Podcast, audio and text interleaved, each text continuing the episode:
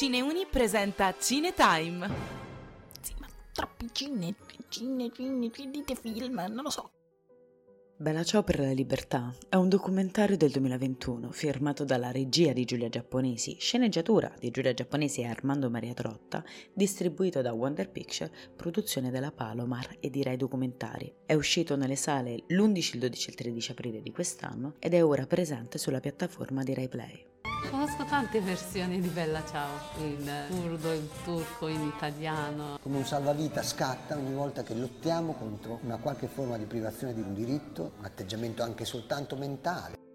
Ciao a tutti, sono Marta Finiti Loddi ed oggi parliamo di questo documentario su l'inno della resistenza. Giulia Giapponesi in un'ora e 40 minuti ci accompagna in questo viaggio sfaccettato sulla canzone Bella Ciao, partendo proprio da un luogo simbolico che è Casa Cervi che si trova a Gattattico in provincia di Reggio Emilia, con un'intervista a Vinicio Capossela, che definisce questo inno un vero e proprio salvavita che scatta ogni volta che lottiamo contro una qualsiasi forma di privazione di libertà. Il documentario, tra interviste a storici, partigiani, ricercatori, interpreti, racconta la trasformazione da canzone popolare ad inno e di come sia diventata a livello internazionale il tema per chiunque cerchi di lottare contro l'oppressione scopriamo che le origini della melodia potrebbero risalire ad un canto del Cinquecento, oltremodo che non tutti i partigiani conoscevano Bella Ciao, perché di fatti è diventata famosa nel secondo dopoguerra anche grazie ai partigiani della Brigata Maiella che ne contribuirono alla diffusione. Poco importa però quale sia la genesi o la matrice. La potenza di Bella Ciao risiede nell'essere di tutti ed è proprio per questo che non è neanche di nessuno. Infatti un lungo destino lega la nostra storia, la storia dei partigiani, con quella che è la storia presente.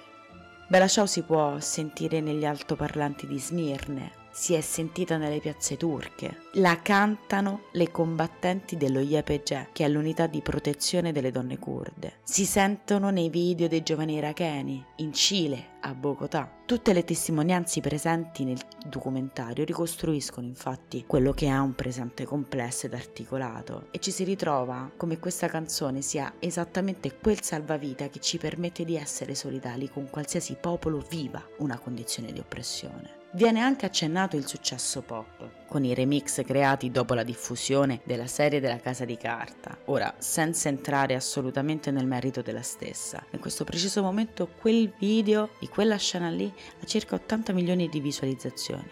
Ecco, secondo me questo è l'unico dato. Se Bella Ciao viene ascoltata e questo serve alla diffusione del significato potentissimo che ha, allora ben venga il video della Casa di Carta.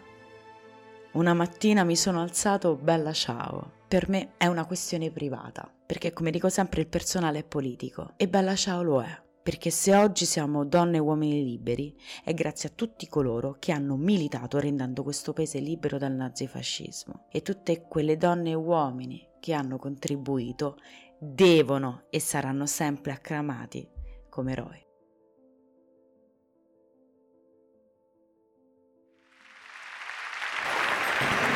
Se non dovessimo risentirci, buon pomeriggio, buonasera e buonanotte.